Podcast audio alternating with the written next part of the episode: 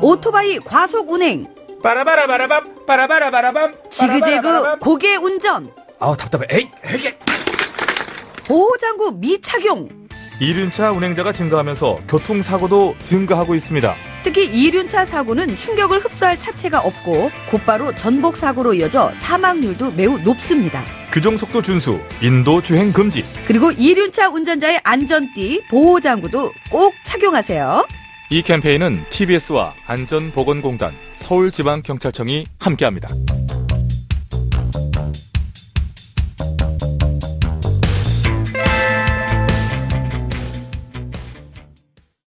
티비에스 티비 정봉주의 품격시대. 귀로만 듣지 마시고 눈으로도 보세요. 시민의 방송 티비에스 티비는 아이피티비, 케이블 티비를 통해서 시청할 수 있습니다. 케이티 올레티비 이백십사 번, 에스케이비티비 이백칠십이 번, 엘지 Uplus 티비 백칠십육 번을 통해 시청할 수 있고 케이블 티비의 채널은 티비에스 홈페이지를 통해 확인할 수 있습니다.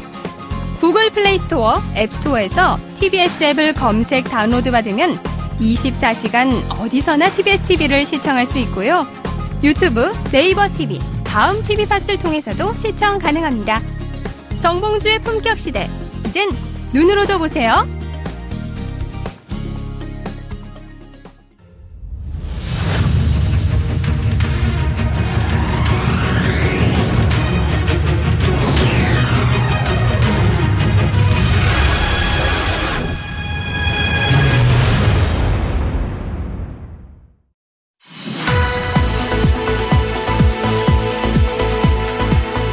여러분 안녕하십니까. 품격시대 플러스 장윤선입니다.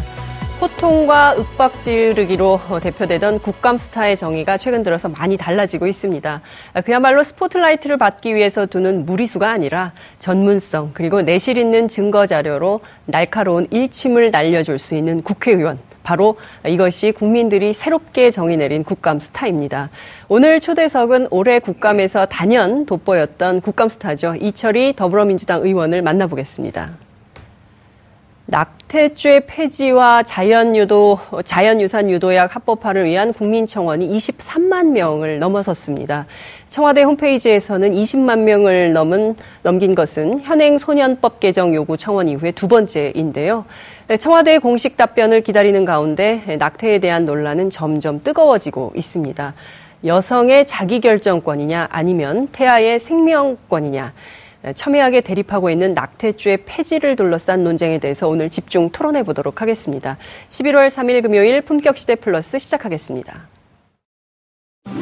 시월 십이일부터 삼십일일까지 진행됐던 이천십칠 국정감사가 막을 내렸습니다. 자유한국당의 보이콧, 국회의원들의 막말과 고성 같은 구태로 반쪽 국감, 갑질 국감이란 평을 듣기도 했지만 끈질긴 추적, 철두철미한 자료 수집, 송곳 같은 질의로 국정감사장과 언론을 뜨겁게 달군 국감 스타도 등장했습니다. 특히 종합일간지 일면에 단골로 등장한 국회 국방위원회 간사 이철희 더불어민주당 의원의 활약은 주목할 만합니다. 이 의원은 국감 기간 동안 김관진 전 국방장관이 서명한 군 댓글 공작 승인 문건, 김 전 장관의 사드 알박기 의혹, 북한의 국방부 군사기밀 해킹 정황 등 파급력이 큰 사안들을 연달아 공개했습니다. 이 의원은 이미 주요하게 다뤘던 의제들을 파고든 것뿐이라며 자료 수집 과정에 대한 한간의 의혹을 일축하기도 했습니다. 방송에서 존재감을 뽐내던 중 비례대표 팔 번으로 여의도에 입성, 국감 스타로 거듭난 인간 이철희, 정치인 이철희에 대한 다양한 이야기 지금부터 나눠봅니다.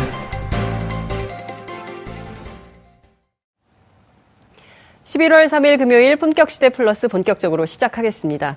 첫 번째 순서는 문재인 정부 첫 번째 국정감사에서 맹활약을 펼친 분입니다. 국감 스타 더불어민주당 이철희 의원 모시고 국감 뒷얘기 좀 들어보도록 하겠습니다. 어, 의원님 어서 오십시오. 네, 안녕하세요. 아, 잘 지내시죠? 네. 네, 너무 떴어요.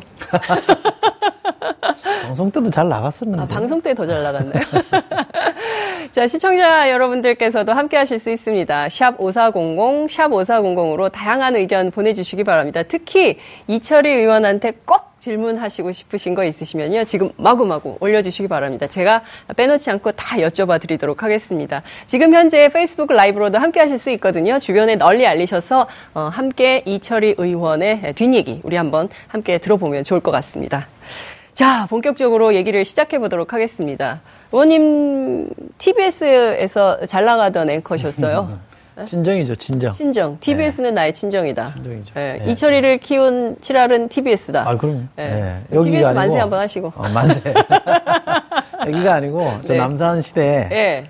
저 남산, 이, 이 티비에스 교통방송 하면서, 네. 남산을 가까이 했다는 게, 음... 망외의 소득이었어요. 아... 왜냐면 산책도 많이 하고요. 아, 예. 굉장히 좋았습니다. 그렇군요. 네. 예. 그때하고 비교하면 여기 스튜디오 어떠세요? 아, 어느 막집에서 빌딩이 된 것 같아요. 그때는 예. 좀 오래된 데다가 좁아가지고. 예. 아, 지금은 뭐 굉장히 좋아졌네요. 그러니까요. 예. 예. 어찌됐든 티비에스에 오신 것을 환영하면서요. 예. 저도 티비에스 그때 네. 퇴근길 이철입니다. 네. 저 굉장히 애청자였거든요. 저렇게 촌스러운 발음으로도 앵커를 할 수 있구나. 맞아요. 자신감을 많이 네. 준 네. 진행자로. 네. 어. 그때도 잘 나가시고. 그때 저처럼 이제 발음도 시원찮은 사람이 방송을 해서 네. 우리 정봉주 씨 같은 분도 하는 거죠. 시원찮더만요. 아, 예. 정봉주를 내가 키웠다. 정봉주를 키우고 길을 열어드린 거지. 두 시에 아, 라디오 하시는 분도 발음이 좀 그렇더만요. 아, 그렇군요. 예, 네. 두 시에 라시, 라디오 하시는 분, 네. 정봉주. 허리케인 예. 라디오인가? 예, 네. 최일구 앵커입니다. 네. 그분 그, 저기, 엠본부에서 잘 나가던 분이었는데. 예. 제가 방송 한번 출연했어요. 예, 그렇군요. 아주 유쾌하게 잘 하시더라고요. 예, 그러니까 네. 다들 친하시니까 막 디스도 하고 그러시는군요. 선거 전문가. 저는 사실은 그 이철희 의원님을 처음 봤을 때 그 전략가. 정치 전략가로 처음 만났었거든요. 그러다가 어느 날 보니까 방송인이 돼 있고, 그러니까 어느 날 보니까 또 이렇게 국, 저, 정치인. 그리고 이렇게 그 국감스타가 될 거라고는 생각을 못 했거든요. 네. 어떠세요? 좀 그 이철희 의원을 바라보는 시민의 시선, 국민의 시선이 좀 많이 달라졌습니까? 음, 뭐 그렇다고 봐야 되겠죠. 음. 우선 이제 제일 많이 체감하는 거는 의원들끼리 하, 해주는 얘기. 아. 대표적으로 이제 어제 엘리베이터에서 이제 박지원 네네. 민주당 원내대표를 이제 우연히 제가 타고 있는데 타셨어요. 네네. 중간에. 네네. 그래서 대뜸 하시는 말씀이 이번 국감은 이철이가 다 말아먹었어. 이러더라고요. 네. 칭찬해 주신 거죠. 네. 그런 얘기들을 가끔 듣고요. 네. 어, 혼자 너무 단독 플레이해서 네. 나눠서 하지 혼자 다 하냐. 아, 이런 얘기도 듣고. 그렇군요. 그러니까 원더를 사이에는 그런 얘기를 많이 듣고요. 네. 일반인들도, 일반 국민분들도 보면 음. 어, 더 좀 관심 갖는 것 같아요. 왜냐하면 네. 이렇게 자주 얼굴이 이제 국감 때 네. 티비에 비쳤으니까 네. 조금 더 반가워하시는 것 같아요. 네. 그 지하철도 가끔 타시잖아요. 그리고 못 타죠. 원래는 많이 탔죠. 그렇죠. 네. 그리고 지나가다가 아메리카노 한 잔 음, 어, 음. 사주는 시민을 음. 만나면 참 좋을 것 같다. 음. 그런 정치인이 되고 싶다 이런 얘기 하셨는데 좀 얻어 드셨습니까? 두 서너 차례 얻어 먹었어요. 오, 네. 진짜요? 네. 네. 뭐라 그러면서 그. 커피를 사시든가요? 이렇게 불쑥 이렇게 주면서 예. 이렇게 놀라서 쳐다보면 예. 조만큼 좀 떨어져서 이렇게 예. 이철이 화이팅 이렇게 하고 가시는 오, 그런 거죠. 그렇군요. 예. 저도 사실은 앞서 이제 그 박지원 의원 말씀을 하셨는데, 그러니까 업계에서 평가받는 것도 되게 중요하지만 언론의 평가도 굉장히 중요하잖아요. 근데 사실 신문 지면을 거의 도배를 하셨어요. 국감 때. 그래서 그 어떤 언론은 한 면을 털어서 이철희 의원을 조명하기도 하고, 어, 일천 거사가 어떻게 국감스타가 됐나. 월천. 어, 월천, 월천, 월천. 월천 거사라고 지으신 분이 틀리면 어떡합니까? 제가 지었죠. 월천 거사라고. 그러니까요. 그래서 이제 네. 굉장히 언론의 평가도 굉장히 좋았던 것 같고요. 어, 어 이제 여기 우리 이제 시청하시는 분들은 잘 모르지만, 예. 이제 언론사 이렇게 어떤 날은 에이 신문, 네. 어떤 날은 비신문, 네. 이렇게 이제 일면 톱이나 일면에 네. 나오고 그러면 일곱 번? 이른바 열 번 정도 됩니다. 지금까지 열 번. 어. 네, 그런데 이야. 이제 기자 생활 해보셨으니까 알겠는데 예. 그러지 않은 언론사는 물 먹었다. 그렇죠. 이런 표현을 쓰면서 예. 엄청 항의를 많이 했습니다. 그렇습니다. 예, 그래서 엄청 제가 미안하다, 미안하다 이러면서 예. 시달렸죠. 어, 예. 그렇군요. 보이지 않는 애환이 있습니다. 이게. 그 기자들이 또 어떻게 돌변할지 모르는데 그렇죠. 예, 적당히 네. 좀 나눠주시는 센스? 어, 뭐 그렇죠. 예. 저도 이번에 학습을 좀 한 것도 있고 예. 조금 욕심낸 것도 있고 예. 뭐 그러는데 뭐 원하는 만큼 다 할 수는 없지만 음. 어쨌든 어 이렇게 아 이번에 이거 하면서 아 요거 요런 점도 신경을 좀 써야 되겠구나라는 걸 새삼 느낀 거는 있죠. 네.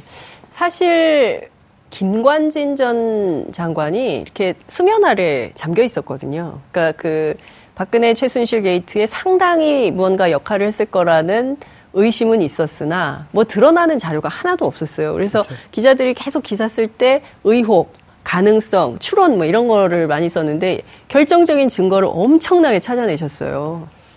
어, 그러니까 최순실 씨와 직접 관계된 거를 제가 제기한 건 없고요. 네. 공개한 건 없고요. 어, 제가 좀 국방위, 네. 육군 병장 출신밖에 안 되지만 네. 국방위를 가서 어, 뭐 전문성이 워낙 없으니까 네. 군도 사실은 이렇게 군에 오래 계셨던 분들이 잘 아는데 저는 그게 아니니까. 국방위 배정됐다고 되게 싫어하셨잖아요. 그렇죠. 두덜댔죠.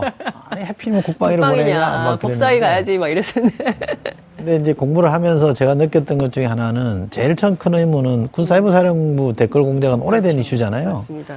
근데 책임지는 사람이 사령관 정도지 그 위선까지 못 갔어요. 맞아요. 근데 제가 뭐 청와대도 있어보고 부처 언저리에서 이렇게 지켜본 바에 의하면 장관 모르게 그런 일을 하는 건 어렵거든요. 음흠. 잠깐 한두 건 정도는 그럴 수 있지만 네. 긴 기간 음. 그 정도 법을 위반하면서까지 엄청난 일을 하는 건 불가능하기 네. 때문에 네. 저는 김관진 전 장관이 책임이 분명히 있을 텐데 네. 이건 꼬리 자르기를 했다. 문자 네. 그대로. 음흠. 그래서 계속 그 의문을 갖고 좀 쳐다보고 지켜보기를 했거든요. 네. 근데 요즘 많이 나옵니다. 뭐 오일팔 관련된 자료들이 네. 그 이후에 계속 파기되고 음. 없어졌잖아요. 맞아요. 근데 여기도 조금씩 많이 없어졌어요. 그래도 어딘가는 흔적이 있을 거다라는 것 때문에. 사이버 사령부 댓글 사건 자료를 벌써 없어요? 많이 없었죠. 이야. 왜냐하면 그들, 그들의 정부가, 왜냐하면 김관진 장관만 하더라도 예. 국가안보 실장으로 계속 예. 승승장구 했으니까. 그렇죠. 예. 근데 어딘가는 있을 거다라고 이제 계속 음. 그 뒤졌는데 결국 나온 거죠. 예. 음. 근데 사실 기자도 아니시고, 네. 그리고 뭐 기자를 해본 적도 없으시고, 어떻게 이렇게 취재를 하셨어요? 방송한 게 도움이 되는 것 같아요. 아.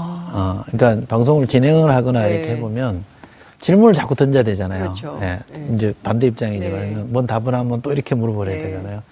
그게 도움이 많이 된 것 같아요. 음. 그래서 뭐라고 이제 군에서 이런, 이런 문제제기라면 답변을 하면 네. 거기에 대한 또 다른 질문을 하고 질문을 하다 보면 네.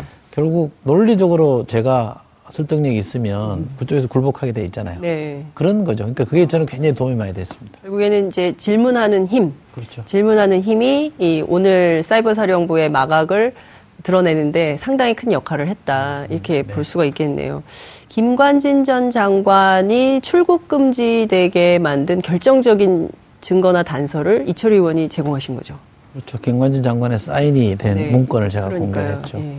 예. 그 보면 지금 드러나는 게 댓글 사건 같은 경우에는 이게 굉장히 나쁜 사건인데 사이버 사령부만 잘못한 것이 아니라 국군 기무사령부까지 이게 군 전체가 어, 정치 공작에 동원이 된 흔적을 다 잡은 거예요. 음, 조금 넓혀서 보면 네. 김관진 장관뿐만 아니라 네. 그 앞에 김태영 장관, 그 앞에 김태영. 이상희 장관. 네. 그러니까 이명박 정부 때 장관이 세 분, 국방장관이 그렇죠. 세 분이었는데 세 분 다 관계가 있다고 저는 음. 생각합니다. 제가 제가 공개한 자료들에 네. 의하면 다 그 이름들이 나오고 실제로 그분들이 댓글 공작에 관여했다는 흔적들이 나와 있거든요. 근데 김관진 장관만 특별히 유독 이제 눈에 띈 거는 선거 때, 총선 대선 때였기 때문에 유독 눈에를 많이 띄었던 건데 음. 그렇게 보면. 어, 역대 예, 이명박 정부 때 세 명의 장관이 공이 이 문제에 관련돼 있다는 거는 이거는 정권 자체 어, 대통령이 이, 주도하는 정권 차원의 프로젝트였다고 저는 보고요. 네. 그런 점에서 이거 심각하다. 음. 어, 그러니까 합법적으로 권력을 쟁취한 대통령과 행정부가 네. 왜 실제로 권력을 실행하고 집행할 때 정부 정책을 집행할 때 네. 법을 안 지키느냐. 어, 그러니까 우리가 민주주의를 생각할 때 네. 선출 과정에서만 민주주의만 생각할 게 아니라 예, 실제로 이, 이 실행 과정, 집행 과정에서 민주주의도 다시 한번 생각해보는 음. 계기가 된다고 저는 생각하거든요. 네. 그러니까 큰 문제제기, 큰 함의를 던지는 사건이라고 저는 봅니다. 말씀 주신 대로 그야말로 브이아이피 충성맹세하면서 정권 안보에만 올인했던 그렇죠. 그러니까 사실 국방이 나라 지키고 이제 북한의 위협에 대해서 음. 대응을 하고. 이럴 거라고 우리 국민들은 생각했는데 이게 들춰보니까 완전히 정권 안보에 이명박 정권 안보에만 올인했던 국방부 아니냐. 그러니까 사이버 사령부는 대북 네. 심리전을 하는 데입니다. 그러니까. 어, 근데 네. 이게 대남 심리전이 된 거죠. 그렇죠. 어, 그러니까 이거는 총뿌리를 반대로 겨눈 거랑 똑같은 겁니다. 네. 비유를 하자면. 네. 저걸, 저걸 겨냥해야 될 총뿌리를 네. 우리 시민을 겨냥했다는 거거든요. 네. 멀쩡한 시민단체나 아, 무슨 단체 네. 또는 야당조차 언론기관도 오마이뉴스도 그런 걸로 네. 분류됐었는데 좀 비판적인 발언을 하면 친북, 종북 네. 이런 걸로 카테고리를 만들어버려요. 그렇습니다. 딱지를 그렇게 붙여버리는 거거든요. 네. 이거는 총뿌리를 아군한테 겨눈 거랑 전 다르지 않다고 봅니다. 음. 진정한 음. 의미의 종북 아닙니까? 그렇죠. 결과적으로 그렇게 된 거죠. 저걸 이렇게 하는 거죠. 네, 저걸 네. 이렇게 하는 행위를 우리 군과 국방부 그리고 말씀 주신 김관진, 김태영 장관 등이 했던 거 아니냐 이런 음. 비판을 할 수 있을 것 그렇죠. 같은데요. 저 굉장히 충격적인 게 그 북한 관련된 거예요. 음. 그러니까 특히 이제 그 작게 오공일호도 그렇고요. 어 이거 어떻게 봐야 됩니까? 어, 해킹. 김정은 참수 작전도 그, 그렇고요. 참수 작전은 네. 이제, 이제 우선 좀 좀 덜 걱정하셔도 될 거는 네. 그러니까 이게 참수 작전이라는 게 본격적으로 네. 어, 어, 작전 계획에 들어가기 시작한 거는 작년 구월 이후입니다. 음. 그러니까 그게 이제 제대로 된 우리 흔히 말하는 참수 작전인 거. 이름은 군에서도 참수 작전이라 이름은 쓰지는 않습니다만 음. 그렇게 돼 있는 거고요. 네. 유출된 거는 그 이전 겁니다. 음. 그러니까 버전으로 치면 조금 낮은 단계 버전이 나간 네. 거라는 거 좀 네. 아시면 좋겠고 작게 오공일호라는 것도 네. 현재 우리가 쓰는 작게인데 이거는 국가기밀로서 굉장히 중요하게 보호되는 건데 전체가 나간 게 아니라 그중에 일부가 나간 겁니다. 일부. 일부라도 중요한 거죠. 그러니까요. 네. 이 군의 작전 계획이 적으로 넘어갔다는 거잖아요. 그렇죠. 네. 근데 이제 통째로 다 간 거냐 이렇게 또 오해하시는 음. 분들이 있어서 네. 그런 건 아니고요. 네. 제가 이게 작게 저, 저, 어, 해킹당해서 군사기밀이 유출됐다는 거를 몇 달 고민하다가 네. 어, 이거는 우리 군에게 경각심을 불러일으킨 게 음. 맞다. 자극을 줘야 되겠다 해서 공개를 했거든요. 그런데 상당히 제한된 정보만 공개를 했어요. 제가 하는 거에 비해서. 왜냐하면 아. 이게 그야말로 이게 또 누군가를 이롭게 할 수 있는 음. 거라 제한적으로 했는데 제가 깜짝 놀랐던 게 뭐냐. 외신들이 너무 많이 관심을 갖는 거예요. 외신들이. 뭐 씨엔엔, 비비씨, 엔에이치케이부터 해서 뭐 통신사들도 음. 에이피, 뭐 로이터 다 이렇게 붙어서 인터뷰를 하자 그래서 음. 제가 그건 음, 단호하게 거절을 했습니다. 아 외신 인터뷰 하나도 안 하셨어요? 하나도 안 했습니다. 왜냐하면 아. 어쨌든 우리나라에 관련된 예. 문제인데 예. 마치 예. 내가 밖에 나가서 우리나라 군이 영털이다 이렇게 얘기하는 것처럼 비춰지는 거는 좋지 않다 이렇게 생각을 해서 뭐 저도 어쩌면 네. 진보 성향을 갖고 있긴 하지만 애국 진보라 그래서 그건 굉장히 거절을 했고 그래서 네. 제가 공개한 입장에서 좀 자신 있게 말씀드리는 거는 네. 어, 완전히 통째로 다 뚫려서, 뚫려가지고, 음? 예, 풍지박산이 난 건 아니다. 아, 그러나 상당히 심각한 내용들이 빠져나갔기 때문에 네. 군이 경계심을 갖고 네. 이 문제를 다 수정하고 작게를 바꿔야 되거든요. 네. 다 수정해야 되는데, 그거를 제가 그 점검했을 때 안 하고 있었기 때문에 아. 이걸 그대로 두면 그냥 위야무야 되겠구나 싶어서 제가 문제 제기를 했고, 네. 어, 다행히 군에서 어, 깜짝 놀라서 예. 어, 최고 당국자까지 와서 스케줄을 제시하면서 예. 요로일하게 다 좀 매듭을 짓겠다 그래서 예. 제가 믿겠다 예. 어, 그렇게 합시다 이렇게 했습니다. 예. 아니 그러면 몇 가지 질문이 음. 가능한데요. 첫 번째 그러면 군이 이철희 의원실에 그 자료가 넘어갔다는 것을 우리 군은 몰랐다는 거네요. 첫 번째로. 우리 군이 몰랐다고요? 예. 우리 그건 모를 수 없죠. 알고 있었다는 알죠. 거예요. 예. 그러면 이철희 의원실로 넘어간 자료를 알고 있으면 그 사이에 이게 공개되기 전에 어, 군은 아무런 노력을 안 한 겁니까? 어, 제가, 제가 어, 예. 처음에 알게 된 거는 이게 이제 수사 결과 발표된 게 예. 금년 오월이에요. 예. 해킹은 작년 구월에 있었고 예. 최종 수사 결과가 오월에 발표하고 예. 그때 제가 이제 관심을 갖고 예. 봤는데 그때는 군을 군이 조치를 제대로 하겠다 그래서 믿고 있었고. 아니, 그러니까 제 얘기는 예. 그때부터 그 뒤에 아, 예. 그 뒤에 이제. 한 두세 달 지난 뒤에 제가 다시 점검을 했거든요. 제대로 하고 있는지를 따져보니까 음. 좀 지지부진해요. 그래서 제가 이제 이 공개하게 되겠다는 음. 결심을 한 거고, 제가 좀 정황적으로는 이해를 합니다. 왜냐하면 대통령 탄핵되고, 네. 구월에 사, 작년 구월에 사건이 터졌는데 십이월 구일날 국회에서 탄핵되고, 그렇죠. 이월 달에 또 헌재에서 탄핵되고, 예. 정권 교체가 되고, 선거가 있고 이랬잖아요. 예. 그 와중이니까, 아, 약간 어수선한 전국 상황이니까 군도 좀 느슨했을 수는 있겠다. 왜냐하면 장관도 나가고 막 이랬거든요. 음. 그래서 그 점은 감안하더라도 음. 새 정부 들어서고 새로운 국방장관이 들었으면 네. 그때부터는 제대로 드라이브를 걸어서 음. 야무지게 했어야 되는데 네. 그때도 제대로 안 하고 있어서 제가 문제제기를 한 거고 네. 제가 문제제기를 새로 하겠다고 하니까 부랴부랴 막 했어요. 이제 제대로 할 겁니다. 예. 믿어야죠.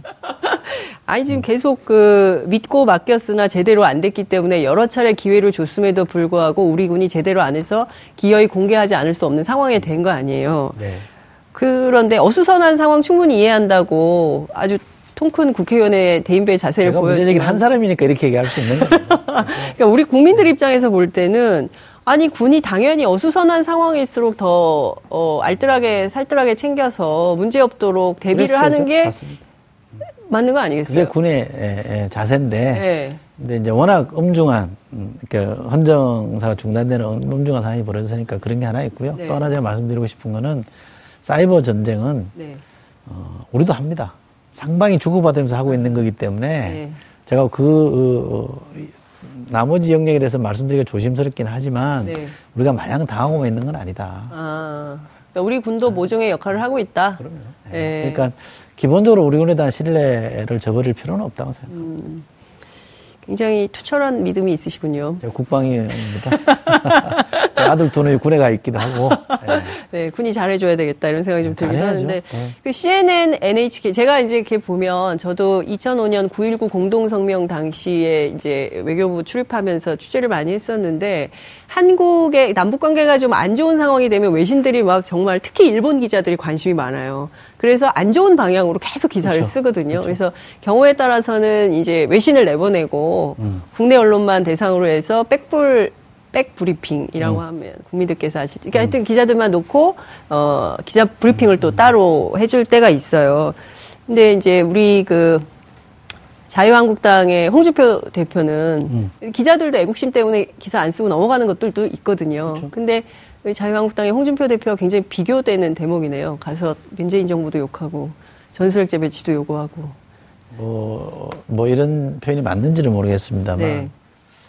제 자식이 잘못하면 집에서는 혼을 내도 음. 밖에 나가서 기죽지 말라고 하는 것도 있잖아요. 그렇죠. 네. 그러니까 우리 군이 제가 문제 제기하는 거는 우리 군인 덩치가 굉장히 커요. 음흠. 육십 한 오만까지는 안 됩니다. 육십 한 이 삼만 되는 대군이고 네. 예산을 내년 예산으로 치면 사십삼 조를 씁니다. 음. 엄청난 규모거든요. 네. 이 군이 하는 일이 굉장히 많이 있습니다. 근데 그 중에 뭐 한 백 가지를 한다고 치면 네. 백 가지 전부가 다 엉터리냐 그게 아니고 음. 그중에 우리가 문제가 많이 되고 있는 것들은 열 개, 열다섯 개 정도니까 그걸 우리가 고쳐서 갈 수 있는 거는 잘 다독거려서 이제 고치게 가고 네. 또 뭐 잘 안 되는 거는 어떨 때는 좀 채찍질도 하고 채찍질은 너무 과한 거예요. 회초리도 들고 뭐 이러면서 이제 바꿔나가는 거라고 생각하시면 되고요. 네. 군이 상당 부분 잘하고 있는 게 많이 있습니다. 그러니까요. 국방부 홍보대사 같아요. 근데 사실 그 내부에서 말씀하신 대로 자식이 잘못하면 집안에서는 야단을 쳐도 나가서는 기죽지 말라고 이제 어깨도 토닥이고 하는데 자유한국당 홍준표 대표 같은 경우는 정반대의 경우잖아요. 정치인으로서 그런 모습 볼 땐 좀 어떠세요? 뭐 좀 제가 야당할 때도 그런 얘기를 많이 했는데요. 네. 특히 이제 우리 흔히 많이 하는 말이 안보에는 여야 없다 이런 얘기를 하잖아요. 그렇죠. 그러니까 그건 두 가지 의미가 있습니다. 안보 문제는 야당이 약간 미심쩍어도 도와줘야 된다는 거 하나. 안보 문제 관련해서는 여당도 정보를 야당한테 제공해줘야 된다는 거 네. 하나. 그래서 서로가 어, 양해하면서 도와주는 거잖아요. 근데 상대편에만 요구를 해요. 저희가 야당일 때는 여당이 정보를 안 주면서 야, 무조건 우리 편 들어줘야 되는 거 아니냐 이렇게 얘기하는데 저는 그건 잘못됐다고 생각하고요. 지금 여당 되고 나면 저는 기본적으로 대통령처럼 대통령이 어떤 행사하거나 안보 상황이 있으면 벙커도 보여주고 네. 청와대 벙커도 보여주고 안보 상황에 대한 설명도 해주고 이러면서 여야가 없이 단일 이게 대우라 그럴까요? 네. 이걸 보여주는 게 중요하다고 생각하고 네. 비판할 수 있죠. 그리고 오죽하면 비판하겠냐 이렇게 생각할 수도 있는데 네. 이 엄중한 시점에 북한이 핵소, 핵, 핵실험하고 미사일 쏘는 이 상황이면 저로서면 제가 만약에 야당 대표라면 네. 어, 조금 뭐 어, 부족한 점이 있더라도 본인 생각에 외국 나가서는 그래도 득담하고 칭찬하고 편들어주지 않을까 싶어요. 음. 어, 그래서 제가 야당 대표를 못하는지도 모르죠.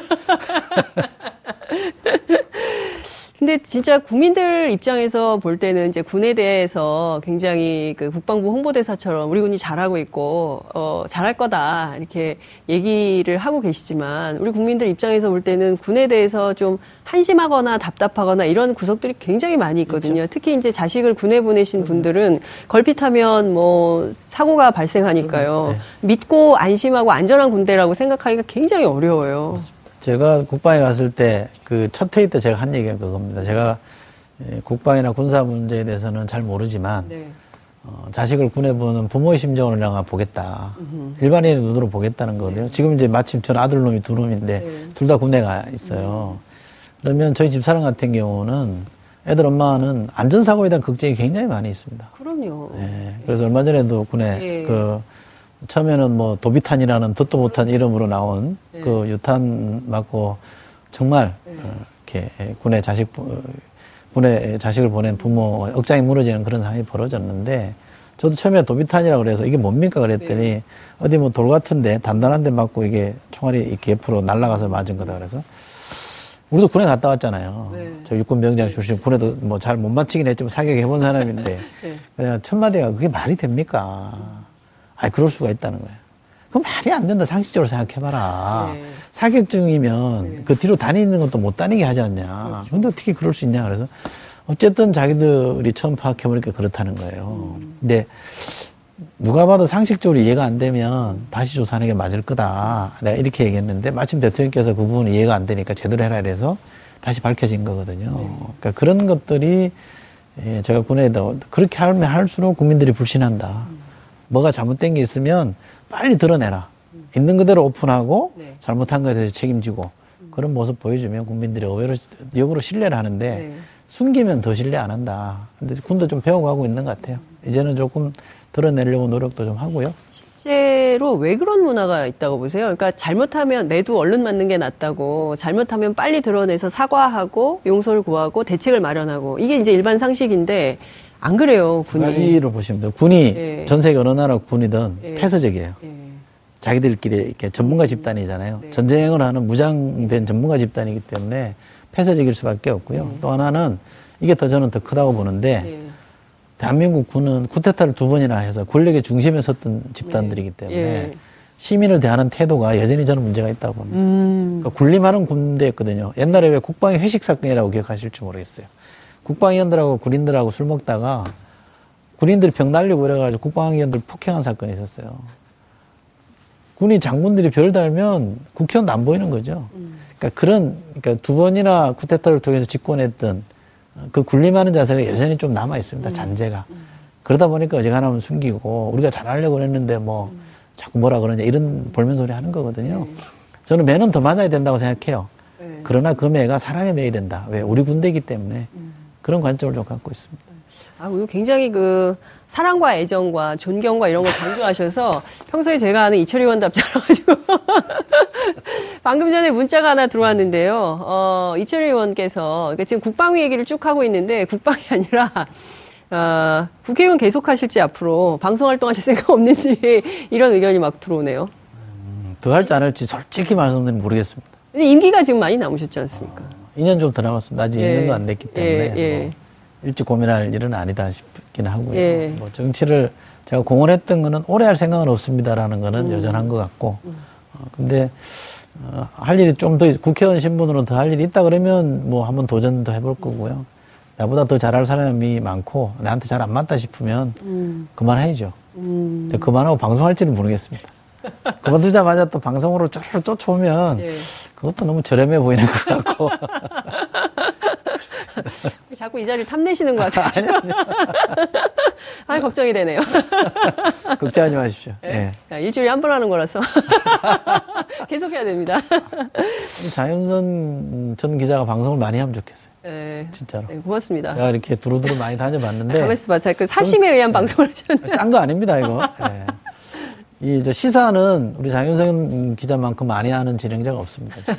네. 저 얼굴 빨개졌어요. 네. 예. 다시 민망해서 다시 본론으로 좀 들어가겠습니다.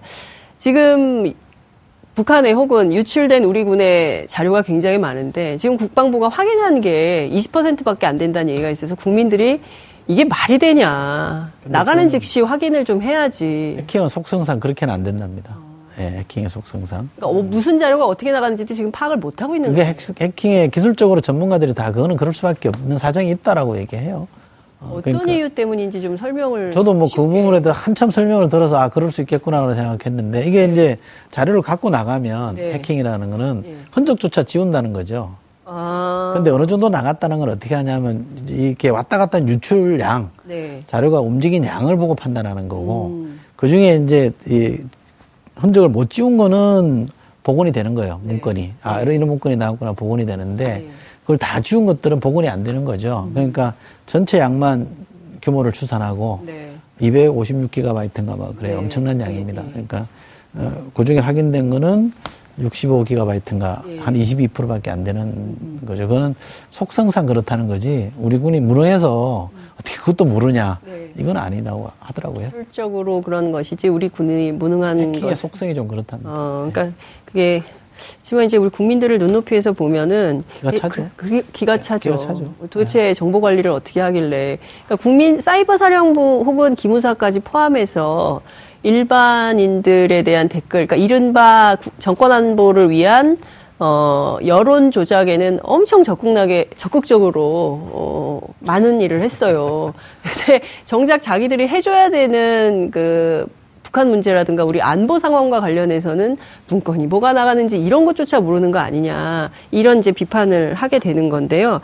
어, 지금 국민들이 가장 관심 있게 들여다보는 사안은, 그러니까 과거에 이른바 문재인 정부가 주장하는 적폐청산, 특히 이제 군과 관련된 적폐청산 가운데 댓글 사건 굉장히 중요하고요. 이거 이 문제에 대해서는 그냥 넘기기 굉장히 어렵고요. 그래서 책임자 처벌까지 가야 되는데 검찰 수사에 대해서는 좀 어떻게 보세요? 이게 수사가 좀 속도가 나고 있다고 보십니까? 아니면 미진한 점이 있다고 보십니까? 어, 쉽지 않을 겁니다. 근데 의지는 분명히 있다고 제가 확인하고 예. 있고요. 쉽지 않을 겁니다. 왜냐하면 흔적을 지웠기 때문에 예. 이게 이천십이 년 대선 때, 총선 전 대선 때 있었던 일이잖아요. 예. 그리고 그 정부는 네. 작년, 금년까지 있었잖아요. 오월까지는 형식적으로 그렇죠. 있었잖아요. 예. 대통령은 작년 십이월까지 근제했잖아요. 예.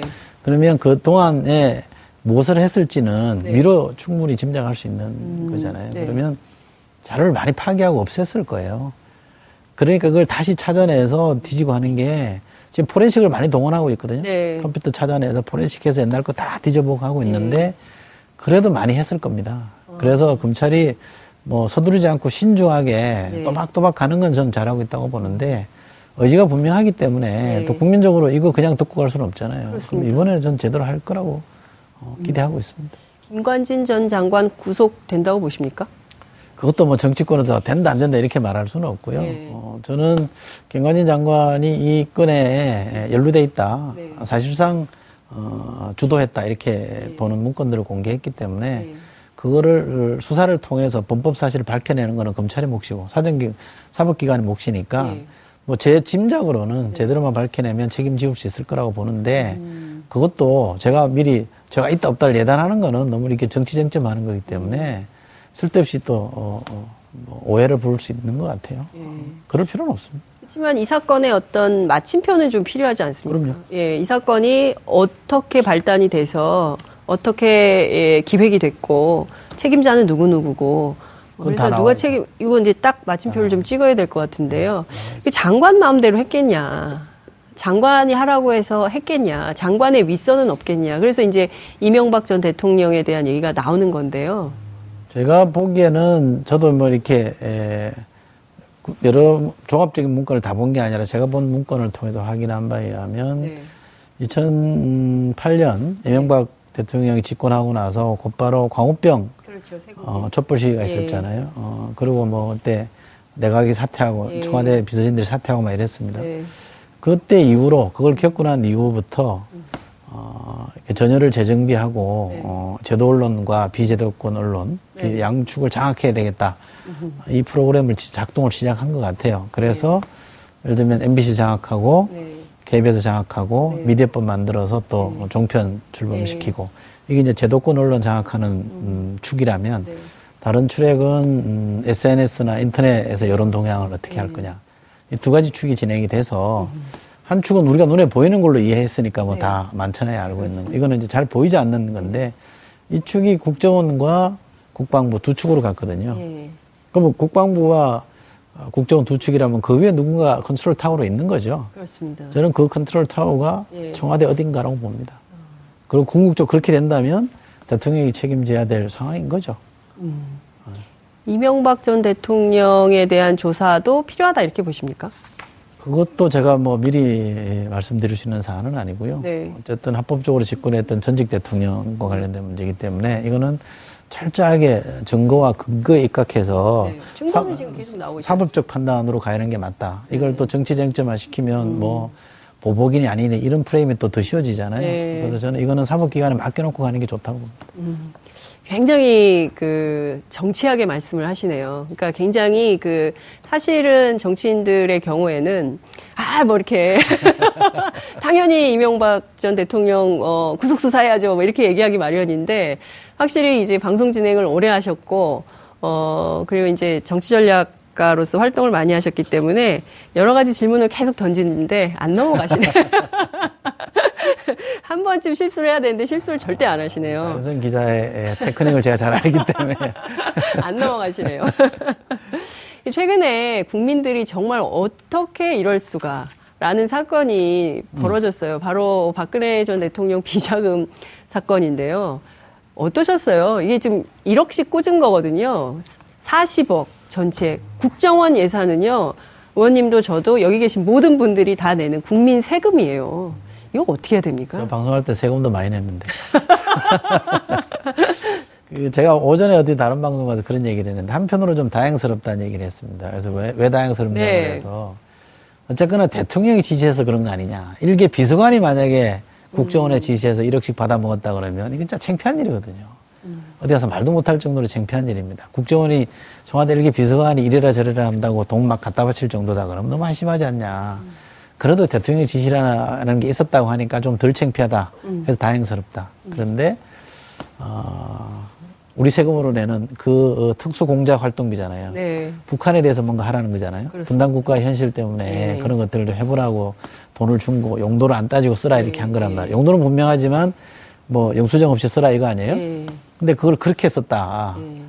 그건 정말 억장이 무너질 일이죠. 청와대가 돈이 없는 것도 아니잖아요. 활동비 있거든요. 저희도 뭐 말, 말직에 있긴 했습니다만 네.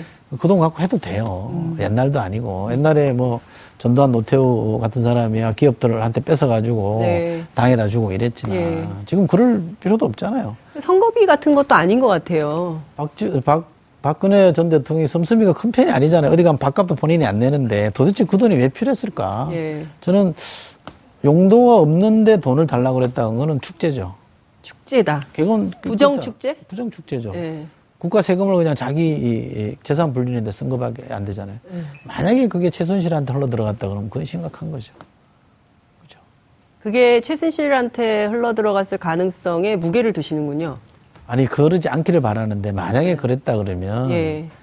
뭐 이건 뭐 국정농단이라 그래야 되나 뭐라 그래야 되나 하여간 심각한 범죄죠. 국민들이 생각하기에는 이런 의문이 있어요. 박 전 대통령 예금 통장에 그 급여가 꼬박꼬박 쌓였거든요. 그렇죠. 한 푼도 안 썼어요. 근데 주사 아줌마는 무슨 돈으로 줬을까? 음. 그죠? 그러니까 한 푼 안 받, 자봉으로 왔을까? 그런 생각이 들고. 그 주사비가 얼마나 되겠습니까? 음. 한 달에 일억씩이나 들까요? 그렇진 않겠죠. 그렇죠. 옷 사 입은 거? 그것도 일억씩이나 되겠습니까?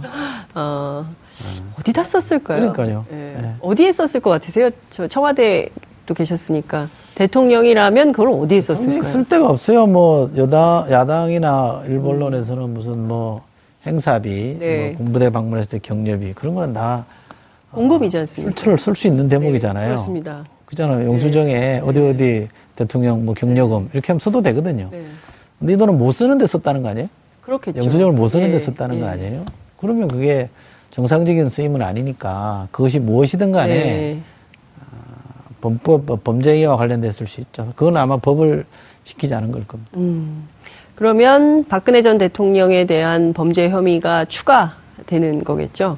뇌물죄. 만약에 그렇게 되는 거죠. 예. 만약에 그게 다 확인이 된다면. 예. 근데 본인은 평소에 그랬어요. 부정한 돈은 일전 한 푼 받은 적이 없다. 나는 깨끗한 사람이다. 국세청, 아, 저, 그, 저, 국정원 돈은 깨끗한 돈이라고 생각한 모양이죠. 국정원 깨끗하긴 돈... 하죠. 아, 국민 국정원... 세금으로 만든 돈이니까. 아, 깨끗한 돈 그냥 막 써도 된다? 깨끗한 손을 자기가 써, 써버리는 거니까. 아, 정말 이러니까 초등학생 어린아이들도 어, 박근혜 전 대통령에 대해서 희화하는 얘기를 안 할 수가 없는, 어, 없지 않나 이런 생각이 좀 듭니다. 어, 앞서 저희가 이제 뭐 이러저러한 이제 그 얘기를 좀 했는데요. 특히 이제 나오셨으니까 그 정치 그 전략가이시기도 하시고요. 정계 개편 얘기가 계속 나오고 있는데요. 어떻게 될 걸로 전망하세요? 이 상태로 어, 이게 이제 원래가 우리 총선 때 네. 구축된 질서와 네. 대선 때 구축된 질서가 좀 충돌하잖아요. 그렇죠. 그잖아요. 네. 이, 이, 이 충돌하는 게 어떤 형태든 조정이 돼야 된다고 저는 보고요. 만약에 우리가 선거제도나 이런 개헌이나 선거제도를 통해서 어, 풀어주지 않는 이상은 지금 사당 체제 또는 정의당까지 한 오당 체제가 그냥 유지되기는 쉽지 않을 거라고 저는 음. 보고요. 그래서 우리가 제도적 선택을 통해서 다당제로 갈 건지 네. 예, 또는 아니면 다시 양당제로 재편하는 걸 용인할 건지를 뭐 각 당이 다 선택을 해야 되고요. 음. 특히 여당도 그런 데 관점을, 입장을 가져야 되는데 네. 이대로 두면 어느 정도의 뭐 정계 개편은 저는 불가피하다고 보고요. 음. 총선 때 되면 더 또 음. 어, 심각한 상황까지 더 크게 벌어지겠죠. 있는데 지방선거 앞두고 뭐 이렇게 좀 이합집산이 있겠습니까? 대규모 이합집산은 아니겠지만 음. 소규모의 이합집산은 있을 수 있다고 봅니다. 네, 근데 국민들은 그냥 이대로 갔으면 하는 방향이잖아요. 다당제를 유지한 틀에서 한번 해봐라 이런 게 국민의 뜻인 것 같은데 정치권에선 그 뜻을 배반할까요? 선거를 통해서 표출된 민심을 존중하는 게 맞죠. 그렇죠. 그렇죠. 그게 존중하는 네. 게 맞습니다. 네. 그러니까 거기에 입각해서 인위적으로 정계 개편이 이루어지는 거는 그것이 얼마나 목적이 올바르더라도 저는 좋지 않다고 보는. 네. 우리가 과거 우리 정치가 후퇴한 게 네. 인위적인 정치 개편 때문에 많이 이렇게 국민 불신을 초래한 거잖아요. 그렇습니다. 저는 그러지 않는 게 좋다고 보고요. 국민을 믿고 선거 때 재편해달라. 네. 어? 이렇게 요구하는 게 맞다고 보는데 다행히 저는 제가 속해 있는 정당이나 지금 여당이나 여권은 인위적 정계 개편을 할, 음. 하려고 하지도 않고 시도도 안 하고 있잖아요. 네. 저는 그건 좋은 자세라고 네. 생각하고요. 여당만, 정치권에 여당만 있는 게 아니니까, 네. 나머지 야당들에게 자신들의 뭔가 좀 진로를 위해서, 음. 어, 이합집산이 이루어지는 거는 음. 저희가 과거처럼 정치 공작으로 개입할 수도 없고, 네. 어, 뭐, 그냥 두고 볼 수밖에 없는 건데, 그럴 가능성이 좀 있는 것 같아요. 여당 입장에서는 정치하시기 좋으실 것 같아요. 왜냐하면 야당이 워낙 약체여가지고 뭘 잘 안 되잖아요. 뭘 도모하는데, 뜻대로 잘 안 되는 측면이 있지 않습니까? 케어는 야당이 좋습니다. 아, 그래요? 네. 음. 국회의원은 야당은 이제 뭐 속된 말로 공격만 하면 되거든요. 네. 비판만 하면 됩니다. 그러니까 하나 잘못하면 두 개, 세 개 잘못한 것처럼 막 공격하면 되는데 여당이 되니까 조심스러워지는 게 있어요. 책임감 같은 거. 네. 음. 그러니까 비판도 하고 싶고 네. 할 때는 또 해야 됩니다. 네. 그러나 이게 어떨 경우는 그거 자체가 또 다른 정치적 의미로 왜곡돼 버리니까 음. 야당이 또 그걸 가지고 또 뭐라고 하니까 조심스러워지는 게 있어서 정치 현실상 음. 국회의원은 야당이 더 낫다. 지금까지는 그렇습니다. 보니까 야당 국회의원 하시게요? 그럴 생각 없으시죠? 예. 그 지난 대선 때 안희정 네. 지사 네. 캠페인 하셨어요. 네. 그 어떻게 보세요? 그 안희정 캠프에서는 문재인 정부의 집권 이후에 활동에 대해서 어떤 평가를 하고 계십니까? 지금은 잘하고 있잖아요. 음. 예, 잘하고 있고 박수치고 있는. 저 안지사랑도 다른 뭐 사석에서 만나서 그런 얘기를 했습니다만 네. 열심히 박수치고 또 거들 거 있으면 소리 없이 좀 그 열심히 거들고 음. 또 대통령이 안지사나 또는 뭐 거기 우리 같이 좀 참여했던 분들에게 뭐 역할을 주면 열심히 힘을 보태야 된다 이런 정서를 갖고 있어서 네. 저는 당내 경선 후유증이 이렇게 없는 적도 없고 네. 저는 솔직히 그래서 당내 경선에 어떤 후보랑 뭘 했다는 거에 뭐 족쇄가 되거나 흠이 안 되는 게 네. 우리 당이 그래도 많이 성장해 있다고 저는 보고요. 여권의 좋은 문화라고 저는 생각합니다. 음. 네. 정치가 굉장히 많이 성숙했다고 생각해요. 촛불 이후로. 그렇죠. 어, 예. 그리고 이제 토론은 치열하게. 그렇지만 또 내부에서 집단 지성의 힘을 발현해서 아닌 것은 또 아닌 결론을 내더라고요. 그래서 더불어민주당 내부에 의총할 때마다 제가 현장에 있으면서 깜짝깜짝 놀란 적이 많이 굉장히 놀랐죠. 많이 있었어요. 예. 옛날에는 당내 지지율과 국민 지지율 간의 차이가 있죠. 네. 어, 국민 지지율 높은 사람이 경선에서 지잖아요. 그렇습니다. 대부분 당 깨고 나갔어요. 맞아요. 그죠? 네. 네. 근데 우리 당은 지금 사실 좀 치열하게 내부에서 격려하긴 했습니다만 네. 그대로 어, 박수 치면서 지금 거들어주고 있기 때문에 정치 발전한 거죠. 그 모습을 보고 있기 때문에 국민들께서 그 높은 지지율로 현재 여당인 민주당을 지, 어, 지지하고 있는 것이 아닌가 이런 생각이 좀 듭니다. 숫자도 많이 있긴 있습니다. 예, 해야 될 일이 굉장히 많이 있죠. 네. 정당 발전, 또 선거 개편. 뭐. 오늘 얘기하려면 한 이박 삼일 해야 될 것 같은데 시간이 다 돼가지고 이제 정리를 네. 좀 해야 될 것 같은데요. 어, 전반기 국방위 하셨는데요. 후반기에는 계속 하십니까? 아니면은 좀 어, 저희 방 스태프들은 네. 이제 그만하자고 얘기합니다. 국방위 좀 그만합시다. 힘들어 죽겠다고 얘기합니다. 네. 왜냐하면 국방위가 아까 말했듯이 약간 폐쇄적인 음. 이런 문화를 갖고 있어서 또 대부분 군사기밀이 많거든요. 네. 뭐 하나 자료 하나 입수하는 것도 엄청 힘들기 때문에 음. 어, 어원이 나서야 그나마 좀 되는 경우들도 있고 그래서 부자진들은 굉장히 힘들어요. 음. 그래서 좀 다른 거 해봅시다 이런 경우들이 많은데 저는 아직 결정을 뭐 못했고요. 음. 제 마음대로 할 것도 아니고 네. 개인적으로 꼭 해보고 싶은 게 처음에는 법사위를 통해서 전체 네. 가 돌아가는 걸 좀 확인해보고 네. 싶었는데 국방위 하면서는 이제 국방 안보 쪽을 한번 했으니까 네. 경제 쪽을 한번 하면 어떨까 음. 싶은 생각이 한편에 있고요. 네. 제 마음대로 되는 게 아니라 아. 이제 좀 고민해봐야죠. 연말 지나면. 기자로 치면은 좋은 출입처만 가려고 그러는 거 아닌가? 국방위 출입처 안 하려고 그러지 않습니까? 맞아요. 어쨌든 일이 많은. 그렇지만 배울 점이 많죠. 일이 많다는 건 그만큼 공부가 되는 네, 거니까요. 네. 예. 어쨌든, 아, 이철희 의원 오랜만에 인터뷰 너무 재밌게 잘 들었고요. 저희가 다음에 또 모셔서, 어, 다음에는 경제 얘기를 한번, 어, 들어볼 수 있는 기회. 아직 몰라요. 아직 몰라요. 알겠습니다. 오늘 정말 말씀 잘 들었습니다. 고맙습니다. 네, 고맙습니다. 품격시대 플러스에서는 여러분들의 소중한 의견을 받고 있습니다. 샵 오사공공, 샵 오사공공으로 주제에 맞는 다양한 의견 문자로 보내주시기 바랍니다. 백 원의 정보 이용료가 부과됩니다. 뜨거운 쟁점, 깊이 있는 분석, 여러분들께서는 지금 생방송으로 진행되는 품격시대 플러스와 함께하고 계십니다. 오늘 방송 좋았나요? 방송에 대한 응원 이렇게 표현해주세요. 다운로드하기, 댓글 달기, 구독하기, 하트 주기. 더 좋은 방송을 위해 응원해주세요. 그리고 이 부도 함께해주세요.